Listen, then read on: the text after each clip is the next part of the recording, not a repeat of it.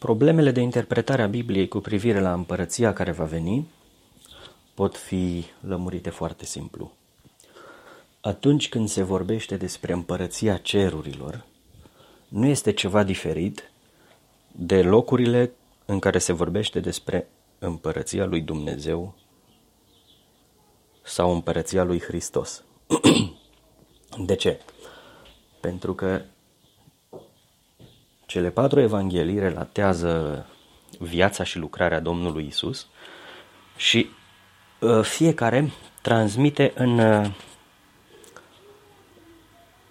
lumina cu care a fost înzestrat sau în modul lui obișnuit de vorbire parabolele sau învățăturile Domnului Isus. Și adică nu prezintă două planuri diferite sau nu prezintă două situații diferite când se vorbește despre împărăția cerurilor sau împărăția lui Dumnezeu. Ci în, de exemplu, în Matei, capitolul 13, când este vorba de toate acele pilde despre împărăția cerurilor, sunt relatate în Evanghelia după Luca sub forma împărăția lui Dumnezeu și uh, la fel în Evanghelia după Marcu. Chiar și pilda semănătorului chiar și pilda cu năvodul aruncat în mare. Este vorba de împărăția cerurilor sau împărăția lui Dumnezeu. Deci, nu știu de ce unii oameni s-au încumetat să facă niște afirmații și la citirea acelor afirmații s-ar părea că oamenii aceia au citit numai superficial aceste pasaje și au preferat mai degrabă să se concentreze pe teologia sau pe doctrinele scatologice cu care au fost obișnuiți în confesiunea lor decât să citească mai cu, cu atenție aceste pasaje și să vadă că se, uh, se interschimbă. Deci este o, o, o, sunt niște termeni interschimbabili, împărăția lui Dumnezeu cu împărăția cerurilor. Apoi, ce principii clarificatoare putem găsi în uh, scriptură legate de, aceste, de acest principiu, că împărăția lui Dumnezeu este același lucru împărăția cerurilor. Putem găsi în uh, Daniel, de exemplu, în uh, capitolul 7, niște versete în care spune că toate împărățiile care sunt pretutindenea sub ceruri vor fi date poporului sfinților. Și la fel cu viziunea pe care a avut-o în versetele 13 și 14 despre Fiul omului care a fost văzut um, că a fost dus înaintea celui îmbătrânit de zile, adică este o figură simbolică a lui Dumnezeu și că, zice, i s-a dat împărăție, slavă și împărăție, putere și slavă și împărăția lui nu va avea sfârșit. Este o continuare în Luca, în vestirea îngerului Gabriel, Gabriel sau Gavriel, după pronunția fiecăruia, în care îngerul îi spune uh, Fecioarei Maria că fiul ei va domni pe tronul strămoșului său David peste casa lui Iacov și împărăția lui nu va avea sfârșit. Deci este o, o expresie, un ecou al profeției lui Daniel. Și la fel, în faptele apostolilor, uh, proclamația lui Petru înaintea iudeilor transmite ca un ecou anumite elemente din profețiile vechiului legământ. Deci nu se înlocuiesc planurile de lucru ale împărăției. Se înlocuiesc doar anumite statute, pentru că legea nu va fi, să zicem, modul de trăire al celor care acceptă să creadă în Evanghelia lui, împărăției lui Dumnezeu și în numele Domnului Isus Hristos, ci legea fusese doar dată ca un cod provizoriu care făcea o deosebire dintre poporul Israel și celelalte popoare. Și Dumnezeu chiar spusese în Exodul 19, parcă, îmi veți fi o împărăție și preoți. Dar acest lucru, din cauza neascultării iudeilor, a fost înlocuit. Și astăzi avem o revelație din Apocalipsa care parcă s-ar fi copiat cuvintele, dar într-o uh, explicație mult mai duhovnicească, mai profundă, eh, care nu înlocuiește, bineînțeles, eh, planul împărăției lui Dumnezeu, ci îl, ni-l oferă ca privire, ca așteptare privită printr-un alt unghi.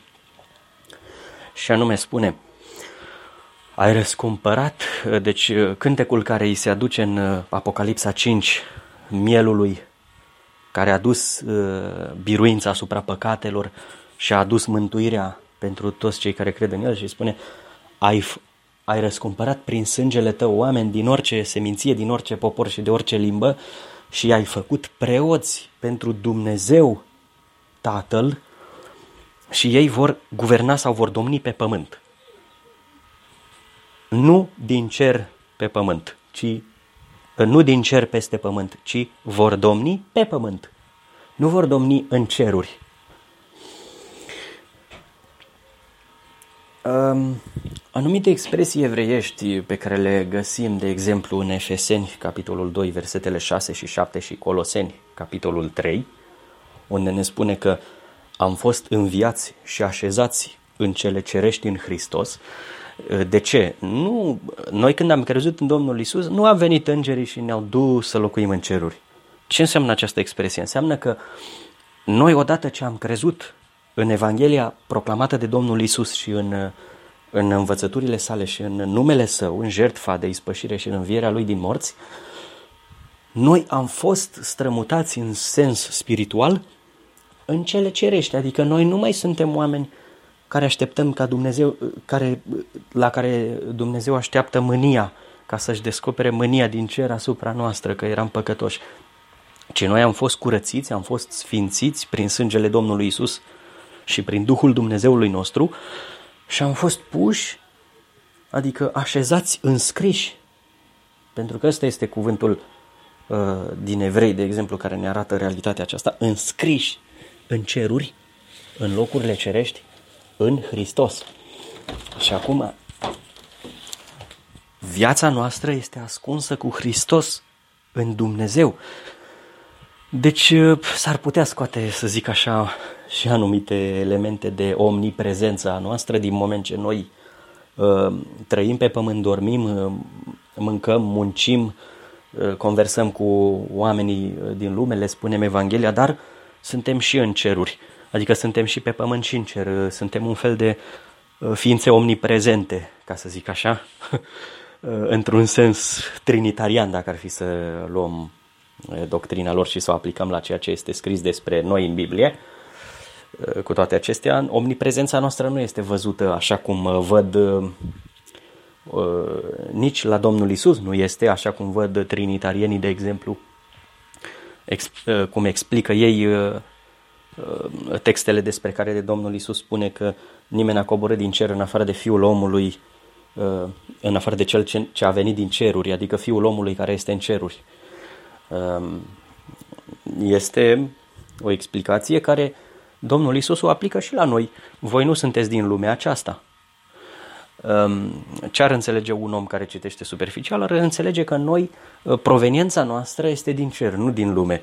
Exact ca Domnul Isus. Dar El când oferă acest lucru, când se descrie pe sine și pe ucenici, tot cu aceste definiri, tot cu acești termeni, înseamnă că termenii au o altă înțelegere decât cea oferită de majoritatea bisericilor care au preluat de la părinții greci, capadocieni sau alexandrini ai bisericii aceste principii. Și ar trebui să căutăm în domeniul uh, exprimării ebraice, al vorbirii ebraice, semnificația acestor termeni. Nu ar trebui să-l căutăm la părinții greci. De ce ar trebui să ne axăm noi pe interpretările sau explicațiile episcopilor greci sau învățaților greci ai bisericii și nu ar trebui să ne uităm mai degrabă la oamenii din rădăcina de unde provin toate revelațiile și profețiile, adică la evrei, la evrei credincioși în Mesia, nu la evrei care au refuzat să creadă în el. Și găsim alte explicații. Ce semnificații au ele în limba evreiască sau în limba aramaică, de fapt au cu totul o altă conotație, o altă, explic, o altă interpretare decât este dată de uh, Justin Martirul, de uh, alții Irineu, cei proveniți din mediul filozofic grecesc, de uh, Hipolitus, de Clement de Alexandria, de alții, Augustin, Ioan Hristostomos, și al, adică Ioan Gură de Aur și alții. Deci nu ar trebui să ne concentrăm mai mult pe ceea ce explică ei acolo, ar trebui să cercetăm, desigur, ce explică ei și să comparăm, să vedem dacă Scriptura susține aceste uh, modele de interpretare, aceste explicații. Doar așa vom fi niște oameni cu o inimă mai aleasă, ca ucenicii din Berea din Faptele Apostolilor 17 cu 11, mi se pare, pentru că nu luăm de-a gata tot ceea ce auzim, mai ales dacă nouă ni se pare favorabil să acceptăm tot ceea ce vine din biserica noastră și să respingem ce vine din altă confesiune sau din alte, alt fel de adunări. Și asta este o mare problemă. Pentru că un om cu adevărat uh, înțelept cercetează toate, verifică tot ceea ce aude. Nu zice, ă, nu, dacă nu faci parte din adunarea mea, nu vorbi pentru că nu o să te ascult, că știu că nu o să ai dreptate. Pentru că tu nu ai dreptate din moment ce tu nu faci parte dintre noi. Ă, această gândire era rostită de apostolul Ioan, dar el era îndreptățit să o facă. De ce? Pentru că el a stat uh, între ucenicii Domnului Isus, el a stat împreună cu Domnul Isus, el a primit învățături direct din gura Domnului Isus, el a avut parte de prezența Duhului Sfânt care făcea semne și minuni prin care transmiterea mai departe a cuvintelor Domnului Isus a fost adeverită înaintea poporului Israel și înaintea tuturor celor la care a fost transmis. Dar astăzi, uh, învățații teologi și predicatorii din ziua de astăzi vin și prezintă multe căi de interpretare a unui pasaj și atunci întrebarea pentru tine care auzi diferență între uh, teologia adventistă, teologia baptistă, teologia uh, presbiteriană sau luterană sau calvinistă, nu știi care dintre ei explică corect pasajul acela. Și atunci tu trebuie să îi auzi pe toți, să îi pui pe aceeași masă de a masa verificărilor, masa cercetărilor și trebuie să știi cu ce trebuie să-i compari ca să vezi care are dreptate. Că dacă nu știi termenul de comparație, atunci vei alege uh, modele de comparație sau modele, filtrele greșite. Vei filtra greșit și ca să poți să-i filtrezi corect, trebuie să știi exact etalonul sau filtrul bun după care trebuie să-i verifici. Și filtrul cel bun este domeniul ebraic în care au vorbit prorocii din vechiul legământ și, apo- și Domnul Isus și apostolii din nou legământ. Domnul Isus și apostolii nu au împrumutat anumite expresii din uh, cultura filozofică grecească, nici de la romani, ci ei au vorbit potrivit cu contextul în care au trăit. În limbajul ebraic, în limbajul aramaic, și așa au descris toate aceste expresii și cuvintele problematice care creează diferențe între biserici, și anume Dumnezeu, Dumnezeire, Hristos, Fiul lui Dumnezeu, Duhul, uh, expresii precum Duhul a vorbit, Duhul Sfânt a zis, uh, ați mințit Duhul Sfânt al lui Dumnezeu sau nu întristați Duhul cel Sfânt al lui Dumnezeu sau uh, nu vă temeți de cei care pot ucide trupul, dar nu pot ucide sufletul, ci temeți-vă de acela care poate ucide și sufletul și trupul în ghiena. Ce este ghiena? Ce înseamnă uh, cei care nu ucid trup, uh, sufletul, dar ce înseamnă că Dumnezeu va ucide sufletul în ghiena? Uh, ce înseamnă împărăția cerurilor? Uh, ce înseamnă sunteți așezați în cele cerești în Hristos? Ce înseamnă, că a zis Pavel, Uh, voi împreună cu uh, Duhul meu îl judecați pe acela care a făcut o asemenea faptă.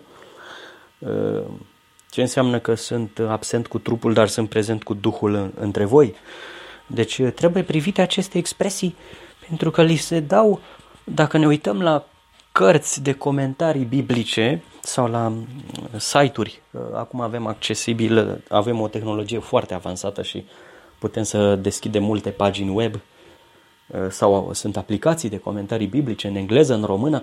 Și putem să comparăm, de exemplu, să scriem, să punem într-un document, să scriem așa, de exemplu, Ioan 1 cu 1 și să căutăm uh, interpretări să căutăm comentarii biblice de la diferite curente teologice care privesc diferit. Și să vedem care din ele se potrivește cu referințele biblice care vorbesc despre cuvântul lui Dumnezeu. Sau despre alt pasaj, despre împărăția lui Dumnezeu sau despre uh, Duhul Sfânt sau despre uh, anumite uh, învățături despre a trăi în credință în Domnul Isus. Și atunci noi vom înțelege dacă ne vom ține de cuvântul adevărului. Pentru că sunt multe voci care transmit, vorbesc în multe limbi. În ziua de astăzi creștinismul este un fel de Babilon, în care vorbesc mulți oameni în multe limbi și nu se înțeleg unii cu alții, nu sunt prieteni unii cu alții, fiecare are grupul lui, fiecare are uh, uh, confesiunea lui și refuză să asculte învățături din altă confesiune și așa mai departe și atunci asta dovedește o frică. Nu au curajul să, dis- să discute, să combată anumite subiecte cu adversarii lor, așa cum făceau ucenicii. Noi vedem, de exemplu, că ucenicii nu fugeau imediat cum vrea cineva să facă o dezbatere cu ei pe, o anumit, pe un anumit subiect. Nu fugeau.